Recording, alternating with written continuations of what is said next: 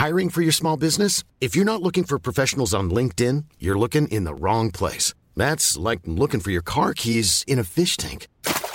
LinkedIn helps you hire professionals you can't find anywhere else, even those who aren't actively searching for a new job but might be open to the perfect role. In a given month, over 70% of LinkedIn users don't even visit other leading job sites. So start looking in the right place. With LinkedIn, you can hire professionals like a professional. Post your free job on linkedin.com slash people today. Le sponsor de cet épisode des couilles sur la table, c'est Ada Tech School, une formation pour devenir développeuse et développeur à la pédagogie alternative qui casse les codes et incite les femmes à coder.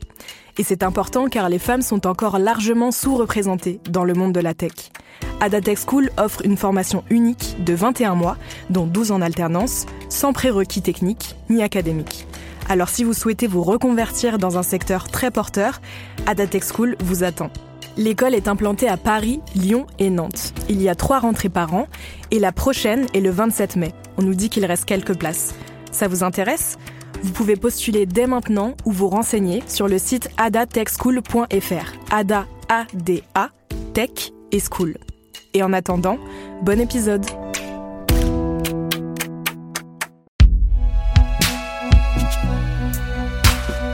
Produit par Binge Audio. Chers auditeurs, salut. Je vous parle depuis le sous-sol de Binge Audio, qu'on appelle entre nous les égouts, où il fait bien frais. Tout l'été, j'ai lu, j'ai trié la bibliothèque et je me suis plongée dans les nouveautés pour vous préparer quelques très beaux épisodes pour cette nouvelle saison. En attendant que ça démarre, pour vous faire patienter, avec l'équipe des couilles sur la table, on vous a sélectionné quelques classiques de l'émission. Alors bonne écoute et rendez-vous le 14 septembre pour le premier entretien de la saison.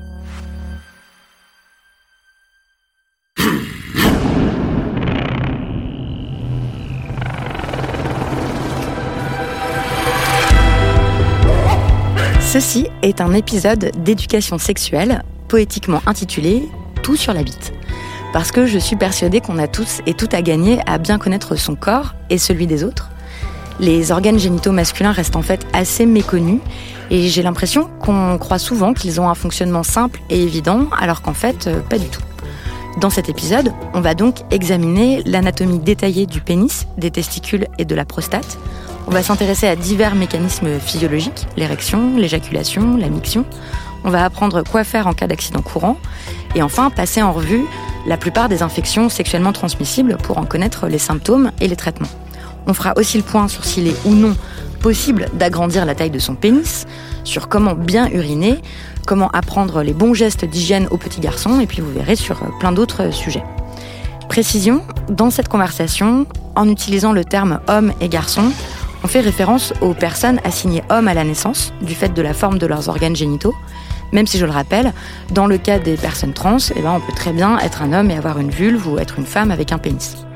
C'est le docteur Galliano qui répondra à toutes ces questions. Il est médecin, urologue, andrologue. Il vient de publier Mon sexe et moi, un guide de vulgarisation médicale. Et je commence par lui demander s'il recommanderait à tous les hommes et adolescents de consulter au moins une fois dans leur vie un médecin andrologue urologue, même si tout va bien.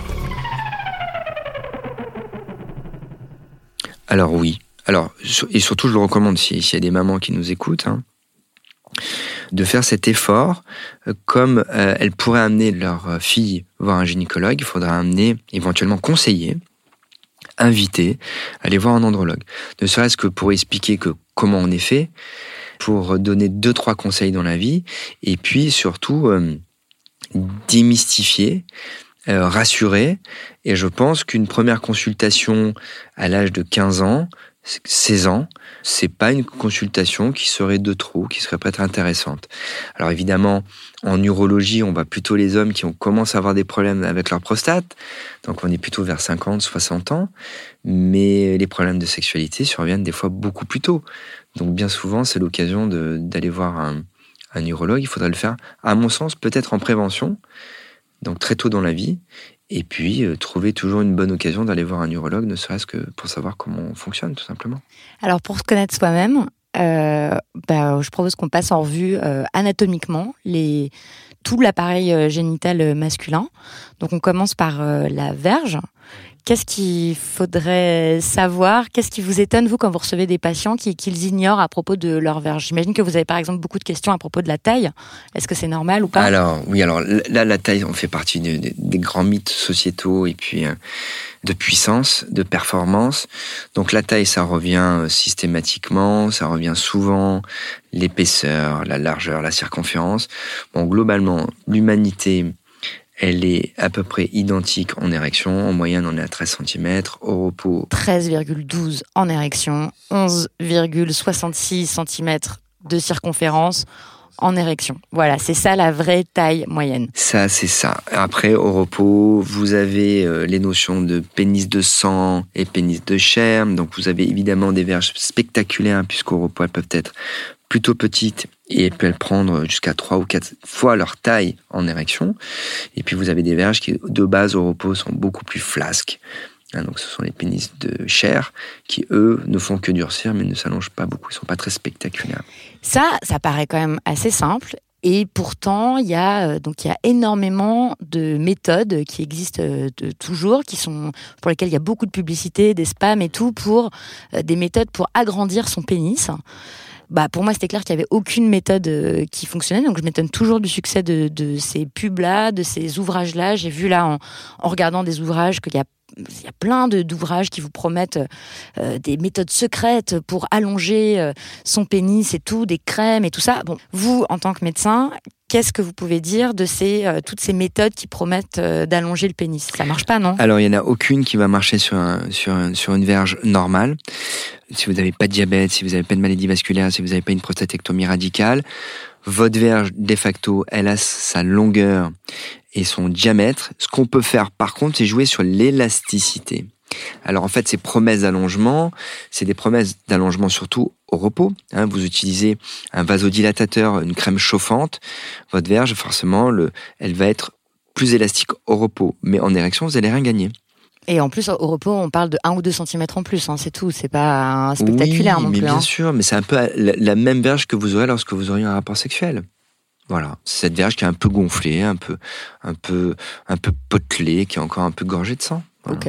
Il y a des gens qui achètent quand même des extenseurs péniens, des vacuums et tout ça, et vous dites, ok, ça permet peut-être de gagner 2 cm si on s'entraîne 4 heures par jour pendant 6 mois. Et en plus, c'est super risqué. Alors oui, le, alors le risque, il, n'est pas nul. Hein, C'est-à-dire que le risque, c'est que lorsque vous voulez étendre votre verge, il faut penser aussi qu'une verge, c'est une artère, une veine, un nerf. Donc si vous tirez sur votre verge comme un malade, votre nerf, vous allez le détendre et vous allez avoir ce qu'on appelle une neuropathie. Votre nerf, il va, il va, il va souffrir et votre verge, elle va vous faire mal ou elle va devenir insensible. Donc se tirer sur la bite 6 heures par jour, d'abord, c'est un emploi à plein temps. Donc il faut avoir le temps et les moyens.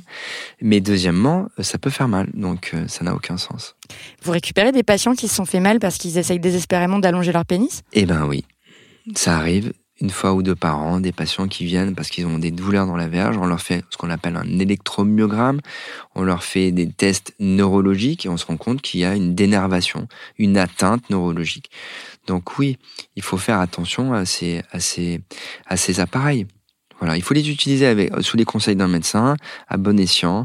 Ça peut rendre service dans certaines situations, mais en tout cas, pour s'allonger la verge, il n'y a même pas de méthode chirurgicale fiable. Ok, donc abandonnez ce projet. Si jamais vous y avez pensé, ne, n'y pensez plus. Ça n'est, ça n'est pas possible, quoi. Il vaut mieux, il vaut mieux, vaut mieux penser à autre chose. Il y a un autre cliché euh, qui voudrait que euh, la verge, c'est euh, pas sensible, que ça s'empoigne brutalement et qu'en fait, c'est un truc mécanique qui est moins sensible qu'une vulve. C'est pas tout à fait faux puisqu'en fait, sur les récepteurs, euh, si on parle de neurologie, je suis désolé, on fait un peu de technique, mais c'est très important. Le gland et le prépuce ont deux grandes familles de nerfs, à la vibration et à la température. Ensuite, ce n'est fait que de nerfs de fibres, ce qu'on appelle amyléniques, qui transfèrent la douleur. Donc en fait, une verge, par rapport à un doigt, c'est beaucoup moins discriminant en termes neurologiques. Il n'y a pas beaucoup de nerfs. Donc, une verge, elle est sensible à les vibrations, elle est sensible à la température. Un gland et un prépuce. Donc, certains ont besoin de se faire empoigner la verge parce que on écrase certains récepteurs qu'on appelle les corpuscules de Mesmer. Donc eux, ils sont sensibles à la pression. Mais globalement, une verge, c'est pas méga innervé. C'est pas innervé comme une main ou comme un visage ou comme, comme des lèvres. Ou comme un clitoris. Alors un clitoris, c'est un gland. Hein. Il faut, euh, c'est exactement la même innervation. Donc on a les mêmes récepteurs. Donc un clitoris, c'est pas non plus méga super innervé. Voilà, c'est comme bah, on un dit tout le temps qu'il y a 8000 euh, terminaisons nerveuses. Ouais, mais non, il faut un gland. Euh, il y a des terminaisons nerveuses, mais un clitoris, c'est un gland. Ou un gland, c'est comme un clitoris. Exactement. Et un, et un capuchon, c'est comme un prépuce pour un clitoris. Voilà. Donc en fait, l'anatomie est la même. Les corps caverneux du clitoris sont quasiment aussi longs que les corps caverneux d'une verge. Donc il y a beaucoup de, de, similitudes. Attention quand même, on peut avoir 8000 terminaisons nerveuses, certes, mais en termes de sensibilité, hein, le succès du womanizer, il vient de quoi? Alors, donc je rappelle, le womanizer, donc c'est un sextoy qui opère par succion donc pas par contact direct avec le clitoris, mais par succion de l'air autour du ouais, clitoris. Et vibration. Donc on est vraiment sur la stimulation des récepteurs à la vibration. Et certains sont même un peu délivrent un peu de chaleur. Aujourd'hui, il y a des il y a des ce qu'on appelle des des vaginettes très performantes pour hommes qui sont vibrantes et qui délivrent de la chaleur. Donc on agit vraiment sur ces deux types de récepteurs. Ok, donc il y a deux types de récepteurs de sensibilité. ouais, grosso modo, c'est ça. Alors après, il y a toujours des récepteurs mécanorécepteurs, donc à la pression forte, mais il y en a quand même moins que ceux à la vibration et à la température. Alors donc on continue sur cette euh, verge. On a, on a un peu parlé du gland. Le, le gland en fait c'est un corps spongieux. Souvent j'utilise une image qui est absolument horrible mais qui est la réalité. C'est du foie de veau. Hein. Donc euh, un gland, euh, un gland c'est la consistance du foie de veau. Il n'y a pas d'artère directe donc euh, le gland il, il durcit, il grossit que sur l'hyperpression vasculaire dans les corps caverneux. C'est un gonflement indirect. Et ce corps spongieux couvre intégralement l'urètre et arrive ce qu'on appelle au niveau de, de l'urètre bulbaire et fait une petite boule à ce niveau-là. Et donc le, le gland, ce n'est que du corps spongieux. C'est pour ça que souvent les patients me disent mais j'ai le gland mou, mais le gland est toujours mou. Quand vous bandez fort, vous pressez sur votre gland, bah, votre doigt va quand même s'enfoncer. Ah, et il y a des patients qui s'inquiètent de ce que leur gland est mou Exact. Alors c'est vrai qu'un gland mou, c'est quand même plus compliqué pour pénétrer. Donc il faut faire attention. Mais un gland, c'est mou. Il y a pas, c'est pas comme des corps caverneux. Les corps caverneux qui donc Eux sont entourés d'une enveloppe qu'on appelle l'albuginée, qui a des propriétés physiques absolument extraordinaires, de résistance et d'élasticité. D'ailleurs, lorsqu'elle se blesse, cette albuginée, ça on développe une maladie de la péronime, on en parlera plus tard. donc le gland ok, Ouais. le prépuce. Ah, le prépuce. Organe fabuleux. C'est un organe? Mais bien sûr que c'est un organe. Mais c'est un bout de peau. Mais pas du tout. Vous, vous voulez réduire le, le prépuce à un bout de peau Ah, alors, Eh ben non. Le, le, le prépuce est un organe protecteur et qui est capable de sécréter des, des anticorps qu'on appelle les IgA. Le smegma, ce fameux, ce fameux liquide blanchâtre, douceâtre, euh, qui permet justement, euh, lors de la croissance de la verge, de dissocier le prépuce du gland. Oui, parce que peut-être, juste pour rappeler, donc le prépuce, c'est le morceau Le de peau qui voilà, recouvre le le- gland. Petit capuchon qui est encore, voilà, tout à fait, et qui peut le recouvrir aussi en érection pour certains hommes qui ont un prépuce trop long. Donc ce prépuce, il a cette fonction de protection, de garder un gland euh, toujours humide, peut-être même un peu plus sensible ou trop sensible, mais aussi qu'il y a une porte d'entrée de- d'infection. Donc il y, a du, il y a du positif et du négatif, il peut y avoir des mauvaises odeurs aussi, et puis le prépuce peut devenir dysfonctionnel, donc il peut se rétracter et causer ce qu'on appelle un phimosis, donc un anneau qui empêche le gland d'être à l'air, au repos et en érection, ou au repos et enfin soit l'un, soit l'autre, soit les deux en même temps. Ensuite, ce, ce petit capuchon, ce prépuce, il est relié au fourreau de la verge par un fil qu'on appelle le frein, qui est un organe très important aussi, puisqu'il a une double fonction, celle évidemment de ramener le prépuce sur le gland, mais c'est aussi un organe sensoriel qui permet aussi de poursuivre euh, l'excitation finale qui correspond à, l'orgasme avec les sécrétions de dopamine, puisque les petits spasmes du frein vont tirer un petit peu sur le gland et continuer et amplifier un petit peu la réponse euh, afférente au niveau du cerveau pour continuer la stimulation. Donc le frein, c'est hum, cette petite peau que vous avez à la face ventrale de la verge, euh, en dessous du méa urinaire, là où les urines sortent, et euh, le fourreau de la verge. Euh, oui, la face ventrale, donc c'est pas la face qui est près de votre ventre, c'est La, la face qui, qui regarde vos pieds. Alors, vous avez parlé de phimosis, donc ça, c'est quand le, le, prépuce est un peu trop serré autour du gland. Alors, il faut dire, il y a eu des discours médicaux à l'inverse pendant des décennies, notamment en France, euh, que c'est normal qu'au début de la vie d'un petit garçon, cette peau, elle, elle reste collée au gland. Oui, tout à fait. Le phimosis est naturel. Il est naturel parce que euh, ça va être au décours de la croissance que le gland va se développer, au décours des masturbations du, petit garçon que le prépuce va se détendre.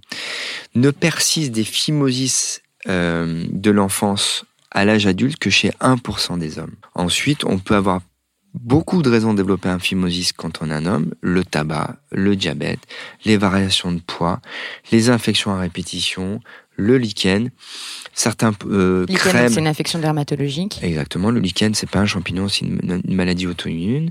Quand on se met à tort et à travers des crèmes pour des pseudomycoses, des imidazoles, les boules, le prépuce, et donc là, on peut développer un, phimosis. À l'âge adulte. À l'âge adulte. Mais quand on est enfant, c'est normal, d'en avoir un. Je dis ça parce que euh, je, suis tombée sur beaucoup de, conseils médicaux et j'ai l'impression que c'est encore une légende urbaine qui court un peu, qu'il faudrait euh, forcer le décalotage du, gland des petits garçons. Non. Il faut, faut pas le faire. Ça se faisait apparemment dans des visites médicales. Bien sûr, à l'époque, dans ma génération, par exemple. Ah ouais? Dans ma génération, il y avait encore le, le fameux décalotage forcé de la part des pédiatres. On encourage euh, les mamans et les papas à décaloter de façon forcée leurs enfants. Non, ça se fait naturellement avec la croissance. Il faut pas le faire euh, jusqu'à 7-8 ans, où là vraiment, où l'enfant se plaint euh, de, ce qu'on appelle de balanite, c'est-à-dire d'inflammation du prépuce. Donc ça fait mal, ça brûle, il a du mal à faire pipi. Attention, dans ces cas-là, ça devient médical de voir un médecin pour éventuellement conseiller une pommade qu'on appelle les dermocorticoïdes. Il y a des exercices pour détendre son prépuce, pour éviter éventuellement la circoncision. Et puis parfois, de temps en temps, malheureusement, il faut avoir recours à la chirurgie, il ne faut pas en avoir peur. Euh, une fois de plus, euh, la circoncision, lorsqu'elle est nécessaire, euh, ça fait un bien fou on va en parler, mais juste pour terminer sur le conseil aux parents, c'est pour ça que c'est normal que les petits garçons se touchent tout le temps. Bien sûr. Parce que ça, ça fait détendre leur prépuce et ils apprennent à décaloter, tout ça, et c'est normal. Quel conseil on, doit leur donner d'hygiène aux petits garçons? Alors, euh, l'hygiène, alors c'est un bain, une douche euh, par jour, euh, d'utiliser du savon sans savon, hein, donc plutôt liquide, sans parfum. Et puis, on apprend gentiment, on rassure, on peut toucher son zizi. Alors évidemment, on touche son zizi quand on est tout seul, quand on est dans le bain. Hein, on touche pas euh, son zizi euh, en, le faisant voir à tout le monde. On reste dans l'intime, mais on dédramatise le fait que toucher le zizi, c'est bien, qu'on peut essayer de voir le petit bout qui apparaît, mais qu'en tous les cas, on dit à l'enfant de pas forcer. Ça sort ça. Et puis le zizi va continuer à grandir et gentiment, petit à petit, le petit bout euh, euh, va qu'on appelle le gland hein, va petit à petit se découvrir. Et puis évidemment, il faudra le faire voir au pédiatre de temps en temps pour être sûr qu'il n'y ait pas d'adhérence, qu'il y ait un frein trop court ou qu'il y ait vraiment un phimosis euh, rebelle. Ok. Et dans les conseils d'hygiène, on dit quand même il faut apprendre aux garçons à, se nettoyer, quoi, convenablement, non? Alors oui, mais tant qu'il y a un phimosis, donc pour les petits garçons, c'est pas possible. Mais en effet, du moment où ensuite le prépuce se découvre, il faut évidemment dire euh, aux garçons et favoriser le fait de décaloter et de bien nettoyer, parce que sinon l'accumulation des urines sur la journée fait que forcément ça va sentir mauvais. Et puis l'ammoniaque des urines, euh, c'est irritant. Donc, euh, vaut mieux éviter ça.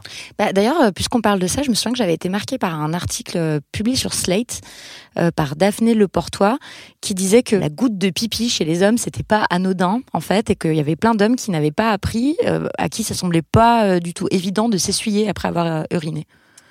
Alors qu'en fait, il faudrait apprendre aux petits garçons à, s'essuyer. Bah, oui, alors après, le souci, c'est qu'il faudrait apprendre surtout aux garçons et aux filles à faire pipi. Ça, c'est encore une autre discussion, mais la plupart des gens ne savent pas pisser. Uriner, c'est un phénomène de relaxation. On ne pousse pas sur sa vessie, puisque la vessie, c'est un muscle autonome.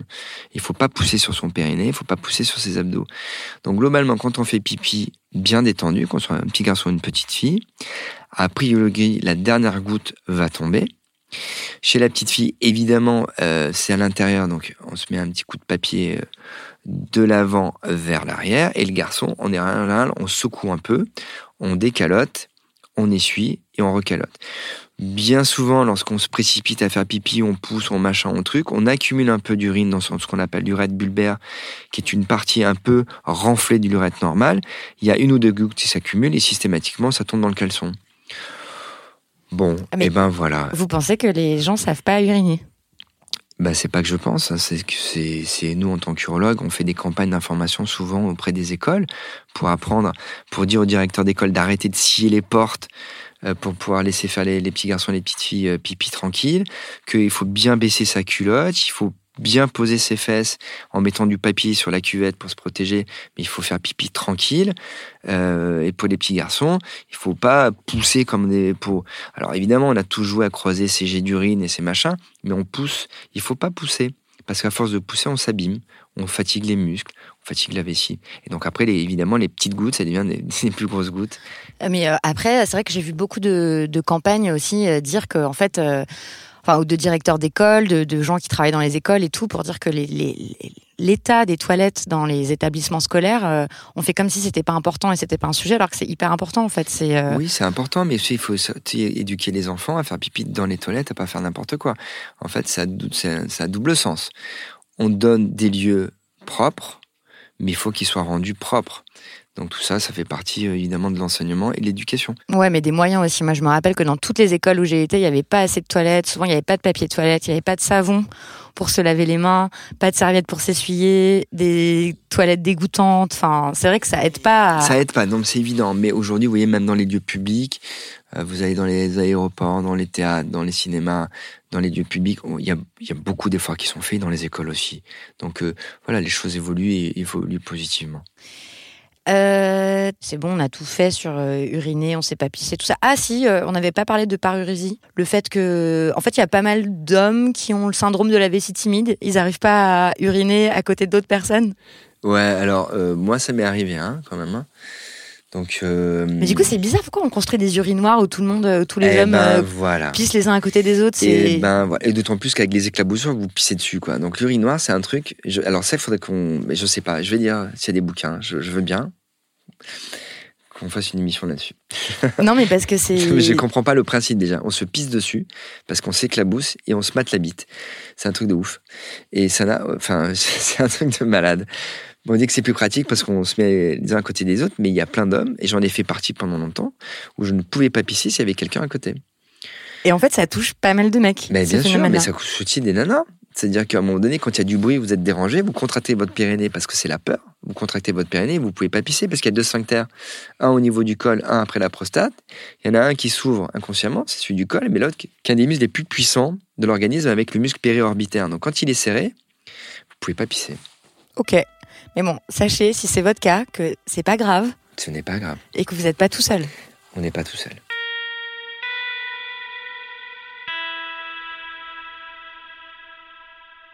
On parlait donc de, du prépuce et donc de la circoncision. Alors il se trouve que vous, vous êtes euh, un des spécialistes euh, de la circoncision pour les hommes adultes. Moi, en préparant cette euh, émission, je suis tombée sur plein, plein de débats sur la circoncision. Alors il y avait déjà des auditeurs qui m'avaient alerté à ce sujet, mais j'étais, je, je savais pas trop quoi en penser. Donc là, je me suis plongée dans toute la littérature dessus, sur euh, pour, contre. Donc rappelons que la circoncision, c'est le fait de, de couper ce prépuce, de couper cette peau, que c'est euh, une tradition euh, religieuse, notamment chez les musulmans, chez les juifs, chez les animistes, mais parfois qui n'a pas de lien avec ça. Par exemple, aux États-Unis, il y a beaucoup d'hommes euh, qui sont circoncis parce qu'on estimait que c'était euh, une mesure d'hygiène qu'on faisait euh, aux petits garçons. Voilà, donc moi j'aimerais votre avis de médecin là-dessus, sur l'utilité de la circoncision. Est-ce que vous considérez que c'est une mutilation sexuelle, comme certains le, prétendent, le, disent? Alors moi j'ai une position qui est, qui est- relativement facile à défendre puisque je m'intéresse et je ne m'adresse qu'à des hommes, qu'à des adultes ou euh, éventuellement à des adolescents. Donc 95% de mon travail concerne des patients qui ont des pathologies qui amènent à un geste. Donc c'est toujours un à, geste à geste de circoncision Exactement. Donc moi, le- en effet, je rentre pas dans le débat euh, absolument pas religieux ou, ou culturel, on va dire en général. Et donc, je me positionne toujours dans euh, le service rendu. Et en effet, lorsqu'on souffre d'un phimosis, votre vie sexuelle, elle est vraiment impactée. Donc, la circoncision, c'est vraiment salvateur.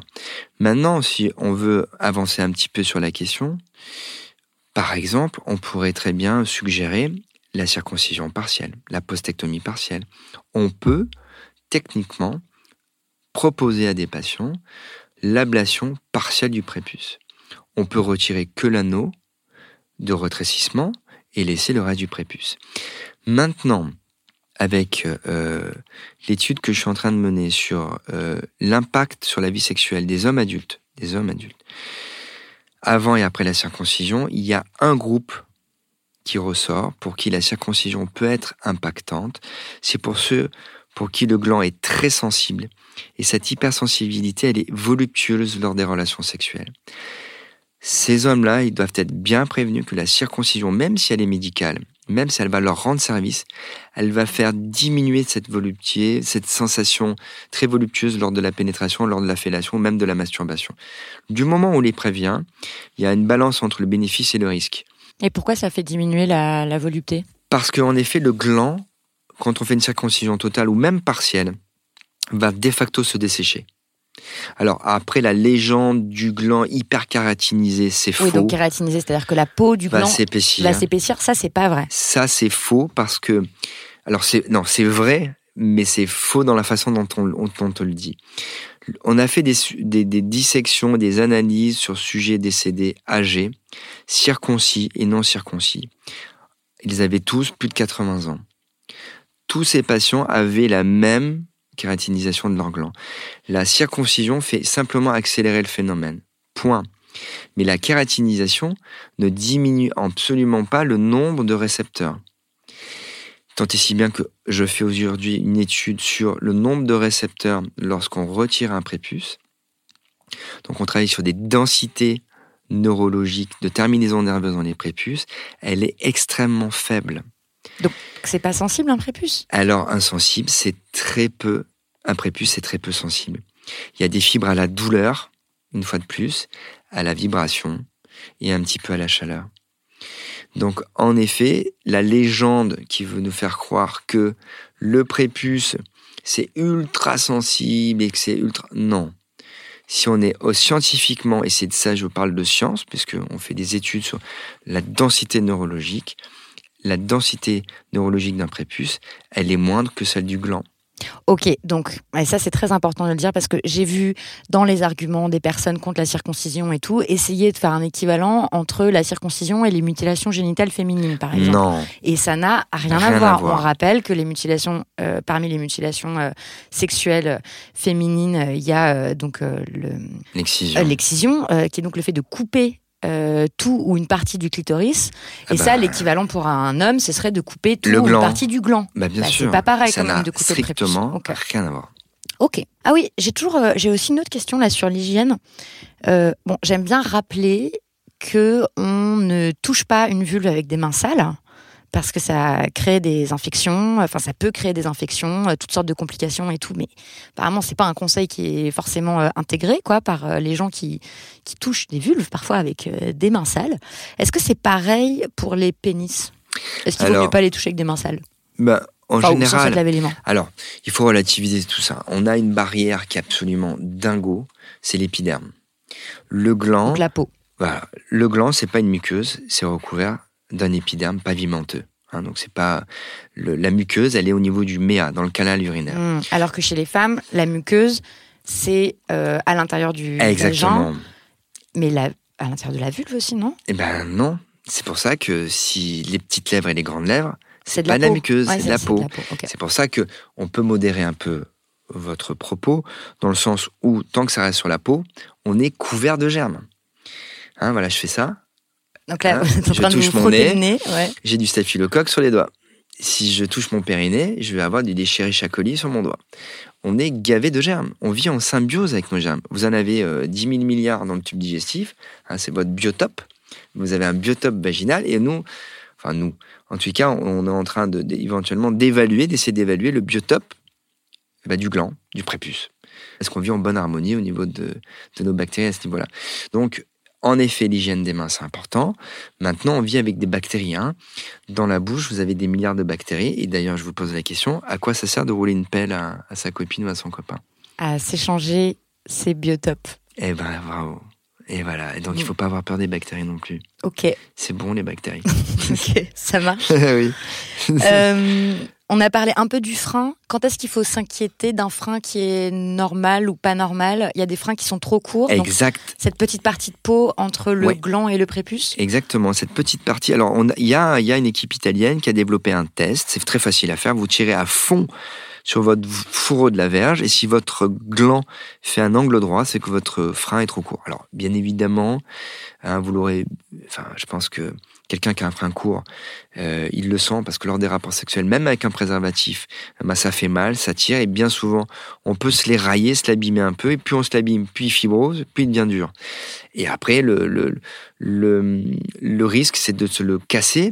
Alors, si on se le casse en partie, on finit aux urgences parce qu'en fait, euh, ça saigne, c'est une veine qui saigne. Mais si on, si on se, on, on l'arrache jusqu'à l'artère, là, c'est une vraie hémorragie. Ça fait un petit jet de sang.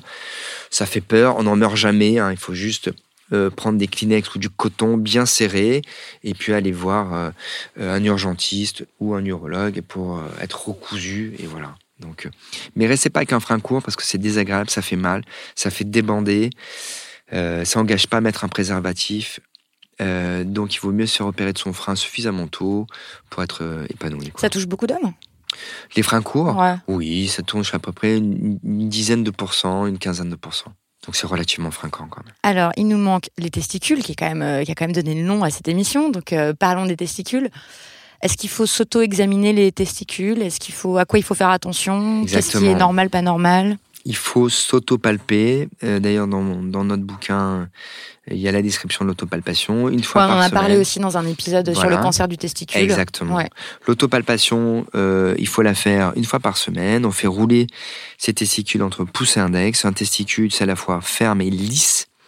La moindre boule, euh, même sous une forme de lentille ou à contrario même de pois chiche, il doit faire consulter immédiatement. Le cancer du testicule, c'est à deux pics, 20 ans et 40 ans.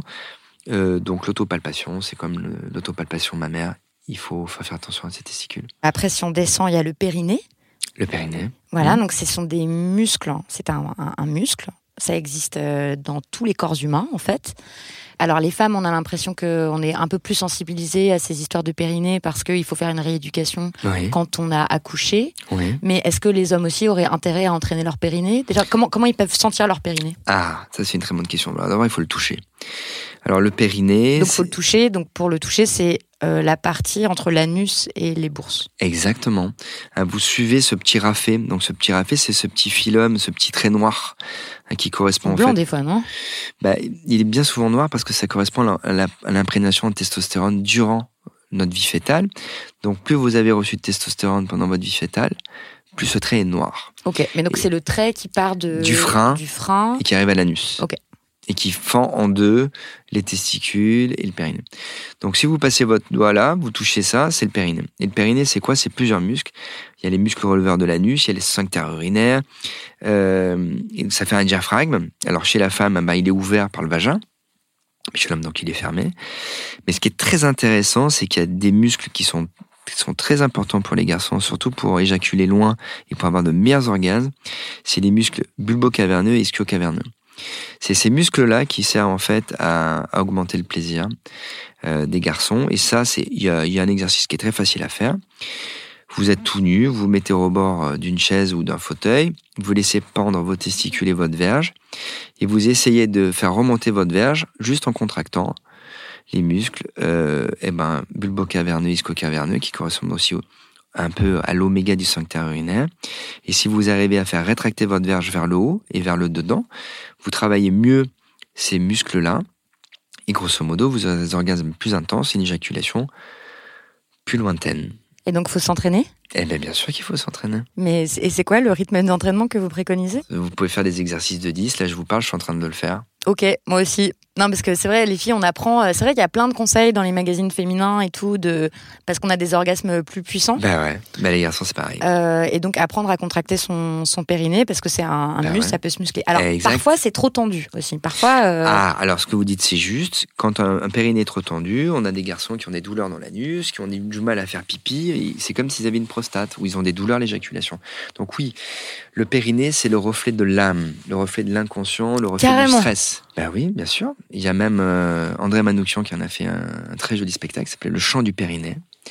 Et donc, euh, par le périnée, il se passe beaucoup d'émotions. Comme le diaphragme euh, respiratoire. Mais moi je, moi, je préfère le périnée. Ok. Je suis plus à l'aise avec mon périnée qu'avec mon diaphragme. Euh, eh ben on a fait tout, sauf. Oh, on n'a pas parlé de la prostate quand même. Ouais, bon, prostate, ok. Mais prostate, on en a beaucoup parlé dans un épisode euh, qui a bien marché, dans les couilles sur la table, sur les orgasmes prostatiques. Donc on expliquait, alors le, mon invité n'était pas médecin, mais on expliquait euh, l'anatomie de la prostate, où est-ce que ça se situait et tout. Bon, juste en deux mots, c'est pas un organe externe, c'est un organe interne. avec lequel on ne peut être en contact que si on introduit quelque chose dans le rectum, c'est là qu'on le sent. que normalement tout va bien chez les hommes jeunes, du côté de la prostate et qu'il faut commencer quand même à s'en préoccuper pour des raisons médicales à partir de quoi 45 ans 50 ans? Ouais, à peu près 50 ans en fait. Les recommandations euh, de notre société savante, c'est à partir de 55 ans, un peu plus tôt si on a des, antécédents familiaux de cancer du sein ou de la prostate en direct.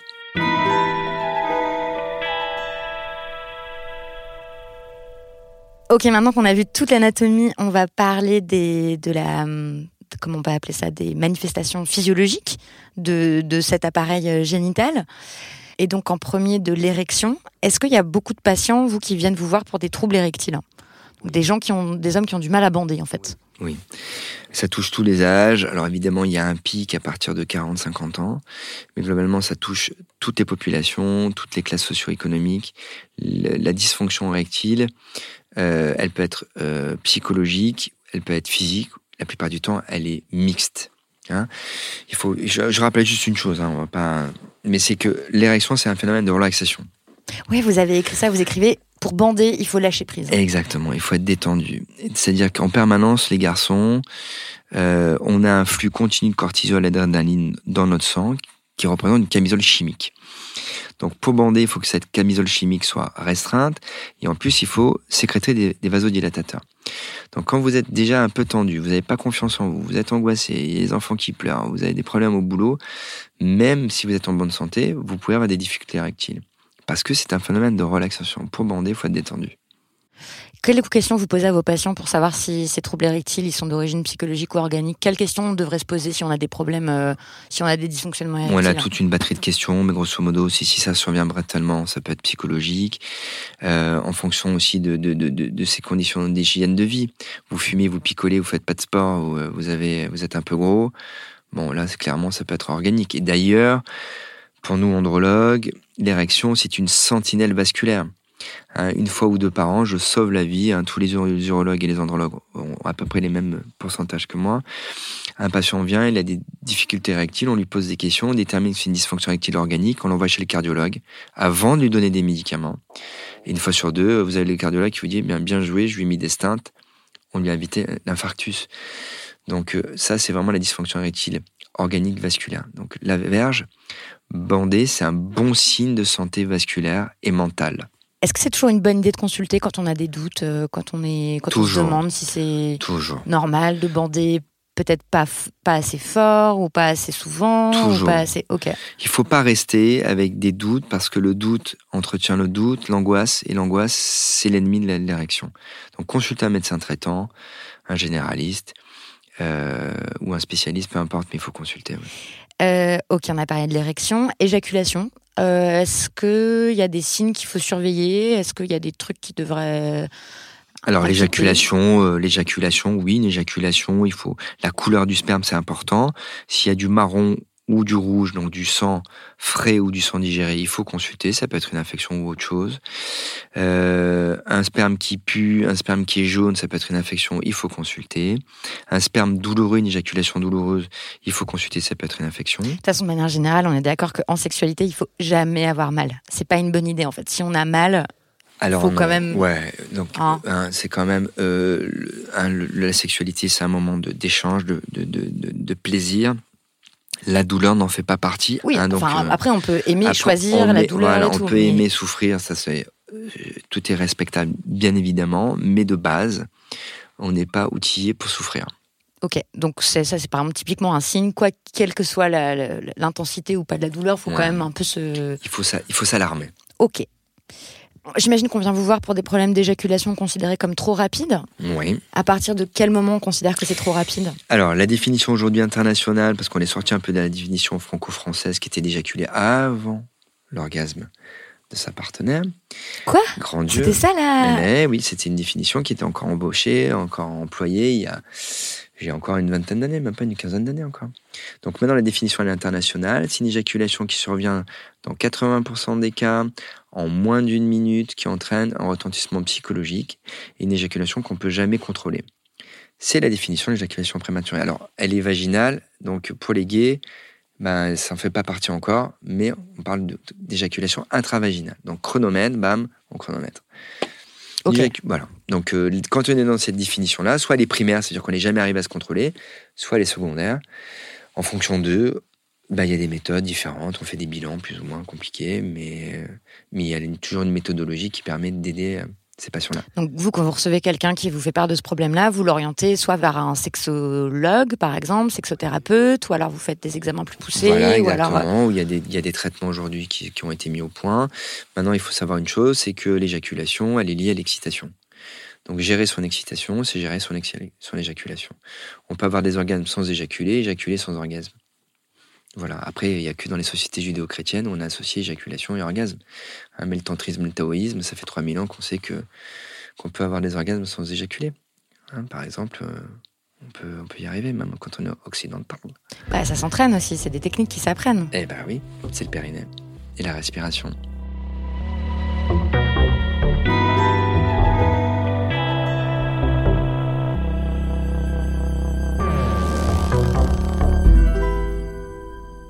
Alors, moi, j'ai appris l'existence euh, d'une maladie dont j'avais vaguement entendu parler, mais je m'étonne de ne pas la connaître alors que ça touche quand même près de 10% des hommes.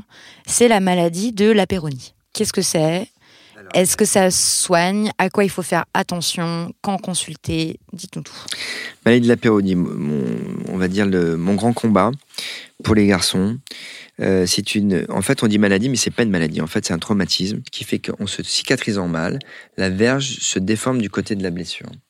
Cette fibrose qui se fait au niveau de la verge entraîne une déformation de la verge, des fois catastrophique, au-delà des 90 degrés. Donc 90 degrés, c'est un angle droit, mais des fois, 120 degrés, ça vous fait un U. Donc on ne peut plus faire l'amour, même si on bande toujours. Donc Enfin, on c'est- peut plus faire l'amour avec pénétration. on ne peut plus pénétrer. Mais la masturbation à 120 degrés, ça devient compliqué aussi. La fellation euh, avec un U, c'est compliqué. Donc c'est très compliqué, même si en effet, je suis d'accord avec vous, faire l'amour, c'est pas que la pénétration. Dans tous les cas, ça limite beaucoup sa sexualité. Donc ça entraîne énormément de souffrances physiques et psychologiques. Et donc comment faire pour prévenir euh, ce, ce risque? Il faut faire attention lorsqu'on fait l'amour, qu'on soit un homme ou une femme, ou qu'on fasse l'amour avec un homme ou une femme, un homme ou un homme, enfin peu importe, au grand mouvement de bassin de sa partenaire ou de son partenaire. Parce que bien souvent, c'est soit des traumatismes répétés, donc cette maladie survient souvent à 50-60 ans. Pourquoi? Parce qu'on vieillit, on se répare moins bien, on a moins de testostérone, et donc on développe cette fibrose. Ou bien quand on est jeune, on peut se faire authentiquement une micro-fissure. Je ne parle pas de fracture parce que non, vous arrivez aux urgences, hein, mais une micro-fissure. Vous avez la mauvaise génétique, vous vous réparez mal, et là on rentre dans l'enfer. Mais globalement, il y a des choses à faire pour bloquer l'évolution de la maladie. Ça, c'est très important. Déjà, il faut consulter tôt, du coup. Il faut consulter tôt, il faut s'impliquer, il faut consulter tôt. Il y a des méthodes qui bloquent l'évolution de la maladie. Mais quand est-ce qu'il faut s'inquiéter? Il faut s'inquiéter si on a des douleurs à l'érection, il faut s'inquiéter si on a eu un traumatisme lors d'un rapport sexuel ou si on a reçu un coup sur la verge, qu'on a mal en érection ou quand on commence à sentir une petite boule dans sa verge ou quand on commence à avoir sa verge qui se dévie. Il faut pas attendre, il faut consulter. Par contre, c'est vrai que euh, avant, enfin, c'est normal quand même. Il y a plein de verges euh, qui en érection dévient un peu. Ah, mais bien sûr. Euh, vont plus vers le haut, vers Exactement. le bas. Enfin, Sur tout les ça, côtés, ça c'est lié, lié en fait, on est tous asymétriques, hein, que ce soit les yeux, euh, les oreilles, enfin, et la verge c'est pareil. Il y a deux corps caverneux en fonction de à quelle vitesse ils se sont développés lors de, de la- de l'adolescence. eh ben, la verge va porter à droite, va porter à gauche, ou vers le bas ou vers le haut. Mais par contre, si cette déviation-là change, Exactement. là, euh, une faut- cassure en fait. A une cassure, a un nodule, mais surtout ça fait une cassure ou un rétrécissement, ça peut faire des sabliers, des coups de hache. Mais bien souvent, 80% de la péronie, c'est une courbure qui est dorsale. Il faut consulter rapidement. vers le ventre. Vers le ventre. Ok. Et là, il faut consulter. Exact. C'est tabou cette maladie? C'est tabou. 10% des hommes, euh, bah, c'est tabou. C'est tabou. Ben, J'espère que ça sera de moins en moins tabou en France d'en parler. Mais en effet, c'est compliqué pour les garçons d'en parler entre copains. Parce qu'évidemment, vous, vous êtes l'objet de. Vous êtes victimisé. hein, vous êtes, euh, on vous traite de capitaine crochet, de petit sable, vous tirez dans les coins. Donc ça vous fait rire cinq minutes. Mais quand ça vous touche, ça vous fait plus rire du tout. Est-ce que vous conseilleriez aux hommes de parler plus de leur santé sexuelle avec leurs amis, avec leurs potes, avec euh, la femme qui partage leur vie s'ils sont hétéros? Moi, je pense que tout est bon à prendre. C'est-à-dire que du moment où la parole est libérée, on fait circuler les informations, où on prend du recul, parce que parler, ça sert à ça, c'est prendre du, du recul, c'est dédramatiser. Bien sûr, je trouve que c'est une, une bonne attitude. Mais attention de ne pas tomber dans la caricature. Et justement, quand quelqu'un veut s'ouvrir, s'il peut pas s'ouvrir correctement, il va se fermer, ça va être pire. Donc il faut bien choisir ses amis. Sur les maladies, rapidement, Oui. euh, sur les IST, donc les infections sexuellement transmissibles, on rappelle que la seule façon de s'en protéger, euh, c'est quand même de mettre un préservatif. Ouais, ça Voilà, donc j'insiste. on a fait un épisode spécial sur Génial. comment bien choisir son préservatif. On rappelle que vous pouvez choisir des tailles personnalisées, qu'un préservatif, ça ne s'utilise pas sans lubrifiant. Euh, parce que la, la lubrification euh, naturelle ou euh, le lubrifiant qui est présent sur le préservatif ne suffit pas. Donc c'est pas du tout la honte d'utiliser un lubrifiant, que ce soit à l'eau ou au silicone. Bien sûr. Alors, j'ai trouvé ce chiffre selon la grande enquête sur la sexualité qui dit que 60% des hommes ont parlé ni de contraception ni d'IST avant un premier rapport avec euh, une ou un partenaire. Voilà, qu'il y a quand même plein de d'IST euh, qui sont mal connues alors qu'elles sont super répandues. Je pense au chlamydia. Chlamydia, euh, il y a un grand retour de la syphilis, euh, il y a aussi un retour de la gale génitale. Euh, attention, euh, sans être rentré dans une parano. Aujourd'hui, la génération Z, euh, Né après 90, quoi. après 90, ouais, c'est ça, après 90, début des années 2000, il y a un relâchement total. Il n'y a plus de campagne d'information sur les capotes, il n'y a pas de capotes dans les écoles, il n'y a plus de capotes dans les clubs, il n'y a plus de capotes dans les raves, euh, alors que de ma génération, il n'y avait pas un club, un bar, une soirée euh, qui n'était pas sponsorisée euh, avec des capotes. Donc, ce relâchement fait que euh, toutes les IST, mais MST, il faut parler d'MST, hein, ce sont des maladies à déclaration, hein, gonocoque, euh, chlamydia, ça se déclare. hein. Mais c'est surtout ce qui, ce qui fait peur, euh, qui nous fait peur, nous spécialistes, c'est les éventuelles résistances aux antibiotiques. Parce que toutes ces pathologies se traitent encore formidablement bien aux antibiotiques, et tant mieux. Que va-t-on faire si ces pathologies qui se répandent, et aujourd'hui il y a une explosion euh, des, quand même, des infections à chlamydia, qu'est-ce qu'on va devenir si euh, il y a un chlamydia qui sort résistant à l'azithromycine, à la doxycycline Quand même, donc il faut éviter de les répandre et éviter d'en attraper. Mais, par exemple, le chlamydia, c'est pas, euh, alors c'est pas aussi grave que le VIH.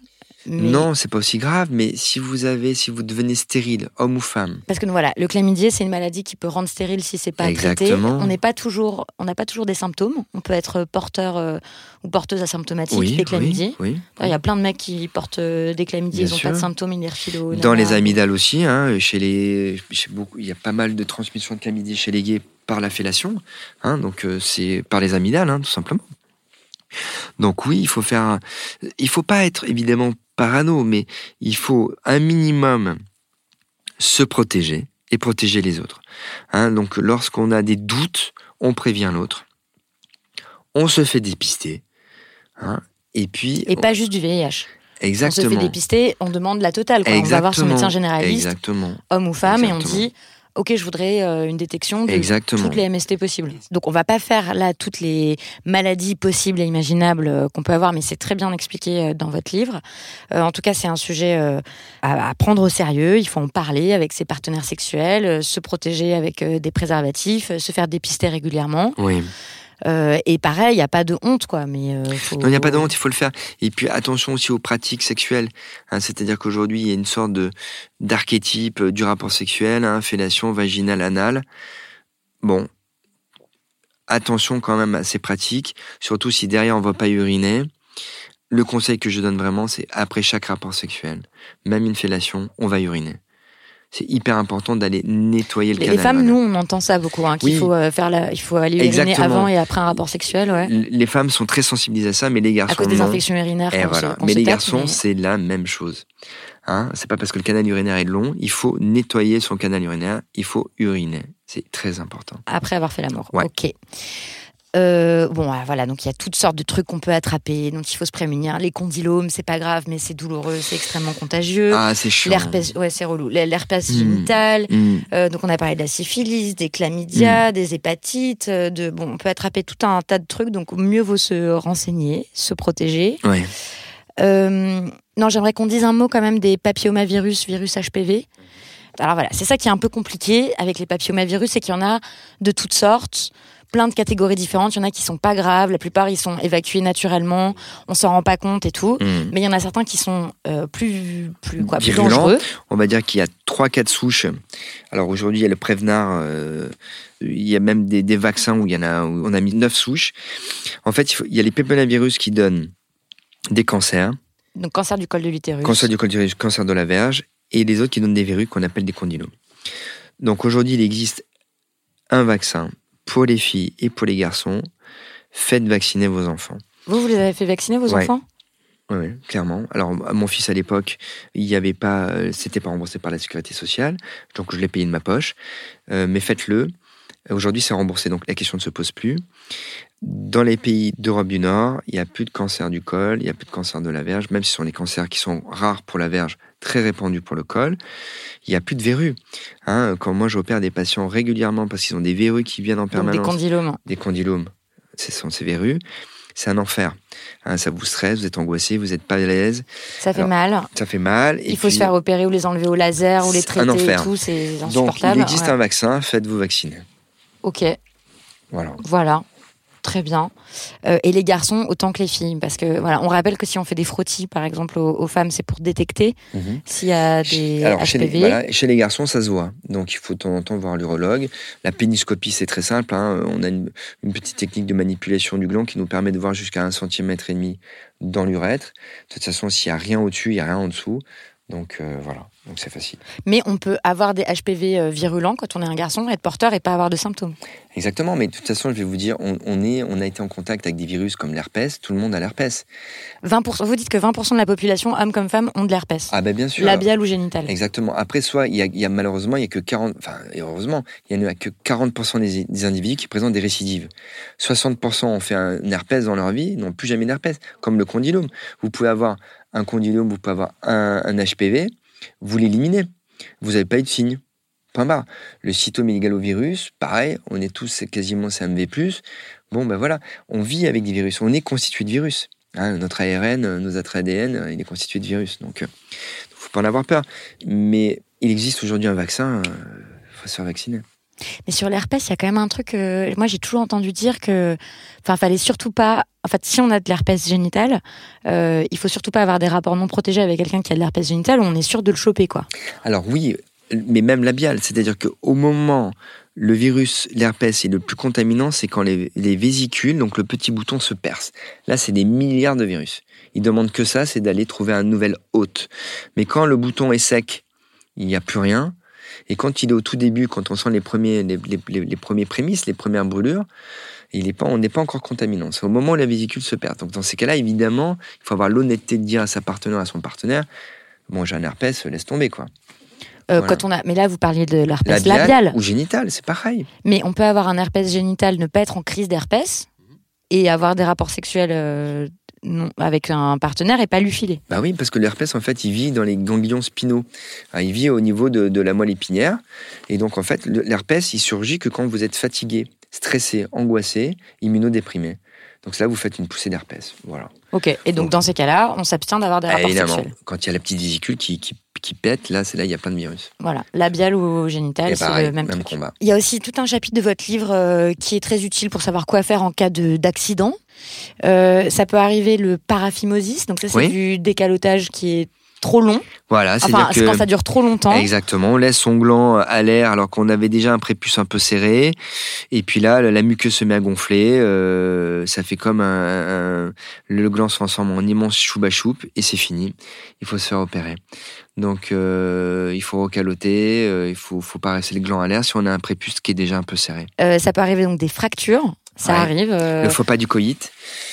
Coït, ou alors euh, vous disiez aussi dans votre livre euh, érection matinale, on se prend les pieds dans le tapis, on Bah, tombe sur sa verge en érection. Ou bien souvent, c'est on, on est en train de se branler tranquillement. La maman arrive comme une fleur sans prévenir, blâme. On veut ranger tout ça et on se casse la verge. Pareil, on va urgences. consulter, Ouais, on va aux urgences et tout. Tendinite, rupture des ligaments suspenseurs Ouais. de la verge. Ça, ça Alors, arrive aussi. Ça arrive de temps en temps, mais en effet, on peut, on peut se s'abîmer les ligaments suspenseurs. Donc, on a une douleur à la racine de la verge au niveau du pubis, ça fait mal. Euh, si on se pète tous les ligaments suspenseurs, bon, une- ça c'est exceptionnel, mais on peut avoir une verge qui tombe vers le bas. Si ça arrive, pareil, on va consulter. Ouais, c'est mieux. Ok. Eh bien, je crois qu'on a fait le tour. J'espère que vous en savez plus euh, sur euh, l'anatomie, le fonctionnement euh, de, cet appareil génital masculin. J'ai une dernière question à vous poser, comme à tous mes invités, toutes mes invitées. C'est l'œuvre d'art que vous voulez recommander aux auditeurs et aux auditrices. Docteur Galliano. Eh ben, euh, œuvre d'art, euh, la danse contemporaine, par exemple. J'aime bien euh, Julien Lestel qui, qui, qui dirige une compagnie formidable. Et je trouve que la danse contemporaine, dans l'expression de ce que peut être le sentiment au travers du corps, je trouve que c'est un très beau prolongement de ce qu'est le- un rapport sexuel euh, amoureux. Lorsqu'on exprime autre chose euh, que des mots à travers le corps, ça correspond à- vraiment à ça. Donc, euh, votre conseil, c'est d'aller voir un spectacle de danse contemporaine. Exactement. Pour voir comment des corps peuvent exprimer des sentiments autrement que par des paroles. Merci beaucoup. Ah, merci à vous, quoi, c'était top.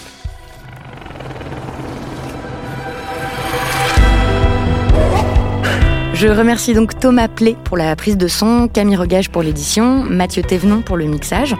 Le livre du docteur Galliano, co-signé avec Rika Etienne, s'appelle Mon sexe et moi. Il est publié aux éditions Marabout. Toutes les références sont disponibles, comme d'habitude, dans l'article qui accompagne cet épisode sur le site de Binge Audio, le média qui produit le podcast Les couilles sur la table.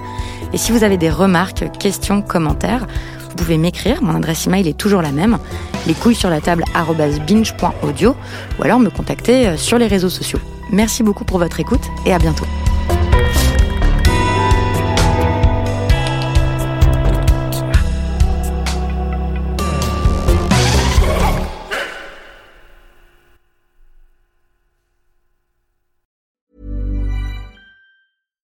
Hi, I'm Daniel, founder of Pretty Litter. Cats and cat owners deserve better than any old fashioned litter. That's why I teamed up with scientists and veterinarians to create Pretty Litter.